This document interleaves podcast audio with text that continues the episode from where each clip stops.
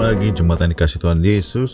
Selamat hari Senin kita masuki minggu yang baru. Dan kemarin hari Paskah hari kemenangan karena Tuhan Yesus sudah bangkit dari mati. Satu hal di Yohanes 19 ayat 30 yang kita tidak boleh lupa bahwa Tuhan Yesus ketika berada di kayu salib untuk menembus dosa kita Terakhir sesudah Yesus meminum anggur asam berkatalah ia sudah selesai. It is finished lalu ia menundukkan kepalanya dan menyerahkan nyawanya Jangan lupa Tuhan Yesus sudah mengatakan sudah selesai, it is finished. Apa yang selesai? Semua yang harus dilakukan untuk menebus dosa kita.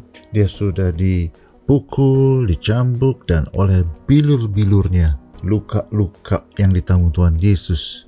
Sakit penyakit kita sudah ditanggung dan oleh bilu-bilurnya kita menjadi sembuh firman Tuhan katakan. Dan kemudian juga di Galatia 3 ayat 13 Kristus telah menebus kita dari kutuk hukum Taurat dengan jalan menjadi kutuk karena kita. Sebab ada tertulis terkutuklah orang yang digantung pada kayu salib. Artinya segala hukuman hukum Taurat karena kita tidak bisa memenuhi semua hukum-hukum itu Tuhan telah menanggungnya sehingga kita tidak perlu terkena lagi kutuk kemiskinan, kutuk sakit penyakit, kutuk kegagalan, kutuk keturunan, apa pun jenis kutuk itu sudah ditebus ketika Tuhan Yesus mengatakan it is finished.